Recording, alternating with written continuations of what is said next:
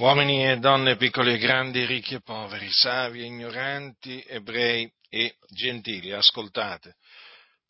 Quando Dio diede a Israele la legge, diede loro, agli israeliti, parecchie proibizioni, cioè parecchi comandamenti secondo eh, i quali gli israeliti non dovevano fare parecchie cose. E uno di questi eh, comandamenti o uno di questi divieti è quello che concerne il sangue, perché Dio vietò agli israeliti di mangiare il sangue questo divieto lo troviamo scritto nel libro del Levitico, che è uno dei libri della legge di Mosè. Adesso vi leggerò alcuni versetti per farvi comprendere in che cosa consisteva questo divieto e la ragione per cui il Dio vietò agli israeliti di mangiare il sangue. Così è scritto al capitolo 17 del Levitico a partire dal versetto 10.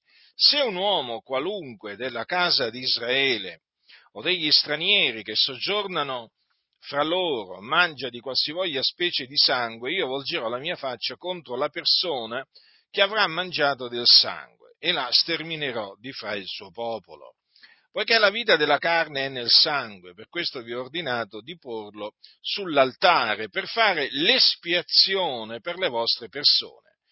Perché il sangue è quello che fa l'espiazione mediante la vita. Perciò ho detto ai figlioli di Israele, nessuno tra voi mangerà del sangue, neppure lo straniero che soggiorna fra voi mangerà del sangue. Se uno qualunque dei figlioli di Israele o degli stranieri che soggiornano fra loro prende alla caccia un quadrupede o un uccello che si può mangiare, ne spargerà il sangue e lo coprirà di polvere. Perché la vita d'ogni carne è il sangue, nel sangue suo sta la vita, perciò ho detto ai figlioli di Israele non mangerete sangue d'alcuna specie di carne, poiché il sangue è la vita d'ogni carne, chiunque ne mangerà sarà sterminato. Dunque, il Dio fu molto chiaro nel, eh, nel parlare del sangue, perché disse la vita della carne è nel sangue. E proprio per questa ragione Dio ordinò agli, eh, agli israeliti di porre il sangue degli animali sull'altare per fare l'espiazione per le loro persone. Ora, dovete sapere che Dio nella legge prescrisse al popolo dei sacrifici per il peccato. Questi sacrifici di animali dovevano essere offerti seguendo delle eh, regole ben precise stabilite da Dio. E Dio stabilì un giorno nel calendario ebraico chiamato il giorno delle espiazioni, o Yom Kippur, nel quale eh, il sommo sacerdote doveva offrire dei sacrifici per il peccato. Ne doveva offrire uno di questi sacrifici per il peccato per sé e la sua casa. L'altro sacrificio che doveva appunto offrire era per il popolo. Dunque, questi eh, animali dovevano essere scannati e il loro eh, sangue doveva essere portato nel luogo santissimo del santuario, dove il sommo sacerdote con quel sangue avrebbe asperso col dito il propiziatorio dal lato d'oriente e avrebbe fatto sette volte l'aspersione del sangue col dito davanti al propiziatorio. Il propiziatorio era un oggetto sacro che Dio aveva diciamo, ordinato di costruire, che poi era stato posto dentro appunto il luogo santissimo del tabernacolo del santuario, che era un luogo differente dal luogo, eh, dal luogo santo. Il santuario era formato da due luoghi, il luogo santo e il luogo santissimo. Nel luogo santissimo poteva entrare solo il sommo sacerdote una volta all'anno, appunto con del sangue di animali che servivano per, eh, il sangue serviva per compiere l'espiazione, l'espiazione dei peccati sia de, di, eh, del sommo sacerdote della sua casa, ma anche dei peccati del popolo. Dunque, eh, questo, eh, questo, sangue, sia il sangue del sacrificio appunto, mh, che il sommo sacerdote offriva per i propri peccati, che il sangue che il eh, sommo eh, sacerdote offriva per i peccati del popolo, doveva anche essere eh, di questo ehm, eh, con questo sangue doveva anche fare l'espiazione in questa maniera. Avrebbe preso del sangue di questi due eh, animali e li avrebbe eh, messi sui corni dell'altare tutto all'intorno. Quindi eh, questo eh, dopo che appunto sarebbe eh, uscito dal luogo santissimo. Questo faceva parte del rituale, appunto, nel giorno delle espiazioni. Ora, il Signore dunque aveva stabilito che i peccati dovevano essere espiati mediante il sangue. Il Dio fu chiaro il sangue è quello che fa l'espiazione mediante la vita. Perché il peccato è la violazione della legge. Dunque, essendo la violazione della legge, chi lo compie contrae un debito nei confronti di Dio che ha dato la legge. Ora, una volta che il peccatore stabilito, aveva stabilito, diciamo, questo debito, diciamo così, verso Dio, c'era bisogno che questo debito fosse pagato. Ora, in che maniera dunque poteva essere pagato, espiato? In questa maniera. Dio aveva appunto stabilito che dovevano essere offerti dei sacrifici per il peccato. E ciò che faceva l'espiazione dei peccati commessi era il sangue degli animali. Ma badate bene che e appunto per questo poi Dio vietò al popolo di eh, mangiare il sangue, divieto peraltro che tuttora è valido. Dunque, il sangue è quello che fa l'espiazione mediante la vita. Ora, in quel giorno dunque, di cui prima vi ho parlato, cioè nello Yom Kippur, il Dio disse, si farà l'espiazione per voi, affin di purificarvi. Voi sarete purificati da, da tutti i vostri peccati davanti all'Eterno. Questa espiazione però non implicava la purificazione della coscienza. La coscienza, in sostanza, continuava a eh, rimanere contaminata la coscienza degli, eh, degli adoratori. Perché? Perché la legge ha un'ombra dei futuri beni, non la realtà stessa delle cose. Quindi non può mai con quei sacrifici che sono offerti eh, o comunque che venivano offerti, perché poi il Tempio è stato distrutto nell'anno 70, che venivano offerti continuamente anno dopo anno, perché non potevano quei sacrifici rendere perfetti quelli che si accostavano a Dio perché era impossibile che il sangue di tori e di becchi togliesse i peccati. Dunque, quel sangue che veniva offerto sotto la legge prefigurava un sangue migliore. E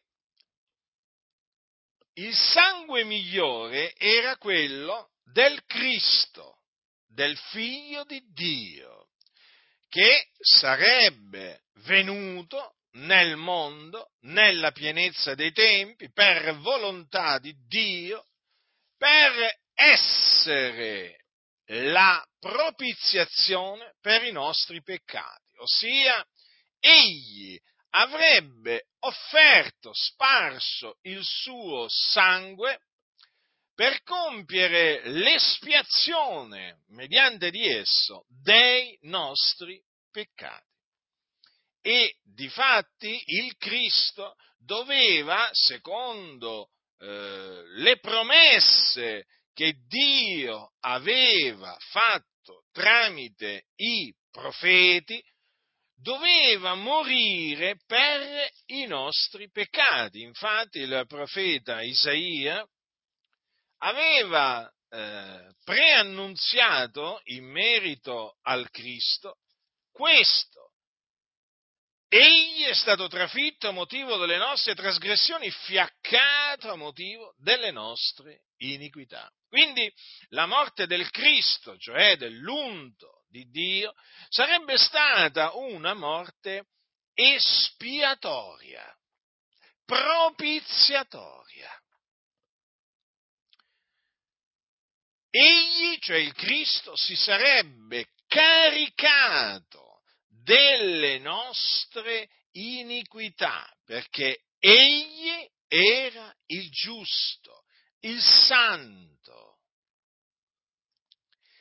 Ma non solo egli doveva morire, ma doveva anche risuscitare, sarebbe, dovuto, sarebbe risuscitato, secondo quello che Dio aveva preannunziato, infatti Davide, che era profeta, parlando da parte di Dio per lo Spirito, aveva detto anche la mia carne riposerà in speranza, poiché tu non lascerai l'anima mia nell'Ades e non permetterai che il tuo santo vegga alla corruzione. Quindi, egli, cioè il Cristo, sarebbe risuscitato dai morti, dopo aver offerto se stesso per le nostre colpe, egli sarebbe risuscitato dai morti. Dunque queste furono parole concernenti il Cristo di Dio, parole che si sono adempiute in Gesù di Nazareth. Di Nazareth perché egli fu allevato a Nazareth, una cittadina della Galilea. Queste parole dunque concernenti il Cristo si sono adempiute in Gesù. Gesù è il Cristo, il quale è morto per i nostri peccati, secondo le scritture, fu seppellito e risuscitò il terzo giorno, secondo le scritture, e ha apparve ai testimoni che erano prima stati innanzi scelti da Dio, cioè ai suoi discepoli. Dunque, colui del quale Dio preannunziò la venuta, colui che doveva compiere l'espiazione dei nostri peccati con il, offrendo, versando, spargendo il suo sangue, è venuto. Il suo nome è Gesù di Nazareth e in lui io vi annunzio la remissione dei peccati, dicendovi che di lui attestano tutti i profeti che, prestate attenzione, chiunque crede in lui riceve la remissione dei peccati mediante il suo nome. Quindi sappiate questo, la remissione, la cancellazione dei peccati che voi avete commesso contro Dio, e ne avete commessi, la potete ottenere solamente credendo in Gesù il Cristo. Non c'è un'altra maniera. Perché è Lui che il Dio Padre ha mandato nel mondo per essere la propiziazione per i nostri, i nostri peccati. È Lui che è morto sulla croce per i nostri peccati. È Lui che si è caricato su di sé i nostri peccati.